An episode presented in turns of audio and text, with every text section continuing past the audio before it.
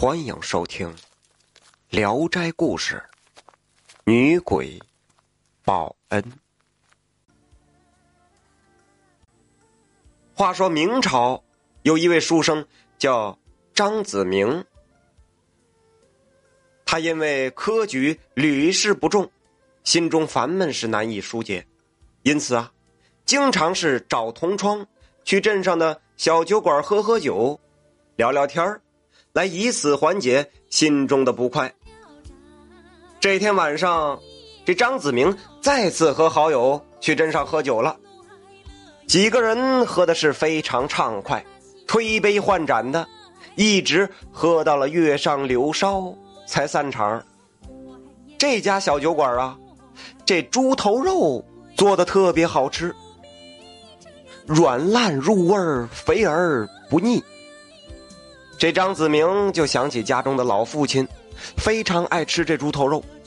临走的时候啊，就让店家给他包了一块准备带回家给父亲吃。可是万万没想到，这块猪头肉竟然救了他一命。这今儿晚上实在是喝的太多了。这张子明走路都不稳当了，晃晃悠悠，晃晃悠悠。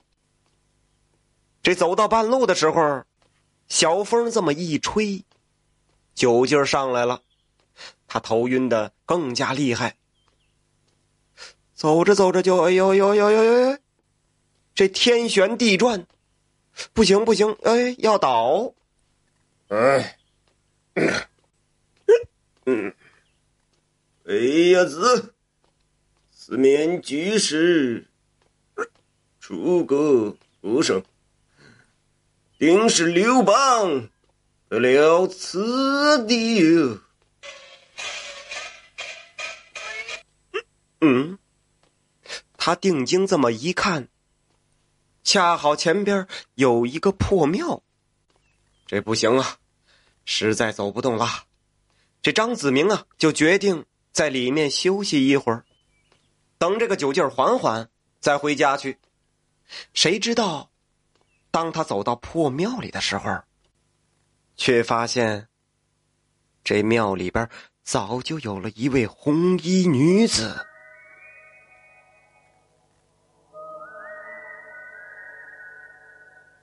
再定睛一看，这女子生的是如花似玉。面若桃花，可他却有气无力的靠在神像前，一副奄奄一息的模样。这张子明见状，赶忙走了过去，就问：“哎，姑娘，你怎么了？”红衣女子这个时候抬起头来，看向张子明，她的脸色刷白。在昏暗不明的破庙里，看起来十分骇人。张子明一见，不由得吓得倒退了两步。只听那女子声音虚弱道：“公子，我好饿，你救救我。”这张子明见状，便将他那块猪头肉放在女子面前。女子闻到了肉香。也不管身处破庙中，直接在神像前面吃起了那块猪头肉。女子拿着猪头肉，大快朵颐起来，吃的嘴边手上都是油。一整块猪头肉，没有二斤也有一斤半，这女子全部都吃光了。她吃完以后啊，打着饱嗝和张子明交谈起来。只听女子摇头叹息道。这猪头肉真的是太好吃了，我已经大半年没吃过东西了。这张子明听到他的话，不由得一愣：“啊啊，姑娘，你你半年没有吃东西了？那那你是如何活到现在的？”女子听到这儿，咯咯的笑了起来，呵呵呵，因为我不是人呐！他话音刚落，就变成了一个双眼鼓起、吐着长舌头、披头散发的女鬼。这张子明一见，汗毛一下子就给竖了起来，瞬间就出了一身的汗。这酒也醒了大半，立刻拔腿就跑。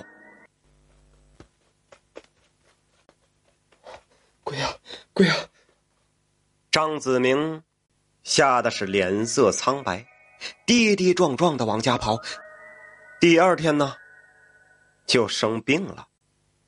他被那个女鬼吓得不轻啊，整日躲在屋里头，不敢出门了。这嘴里头还经常说一些胡话。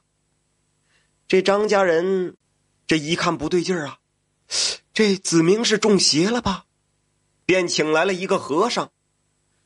谁知道那和尚单单瞅了张子明这么一眼，便明白了事情的原委。这和尚先是让张家人买了一口棺材，然后带着张家人在破庙的外面找到了女子的尸骨，小心的将那尸骨放进了棺材里。随后，和尚抱着一只大公鸡，将女子的灵魂从破庙引导进了坟墓里。张家人将那女子安葬以后，还在坟墓前放了许多大馒头，让她享用。做完这件事以后啊，张子明就恢复了正常。从那以后啊，张子明走夜路回家，也没再遇见过什么怪事儿。还敢走夜路呢？那可不。后来那个和尚又告诉张子明。那女鬼到了地府，她念着你用猪头肉救了她，心中感激你的恩情，让她在地府的亲友都保护着你呢。这张子明啊，没想这一个女鬼也知恩图报，有情有义，因此逢年过节便去坟前祭拜，而他呀，从此以后也是顺风顺水。还考取了功名。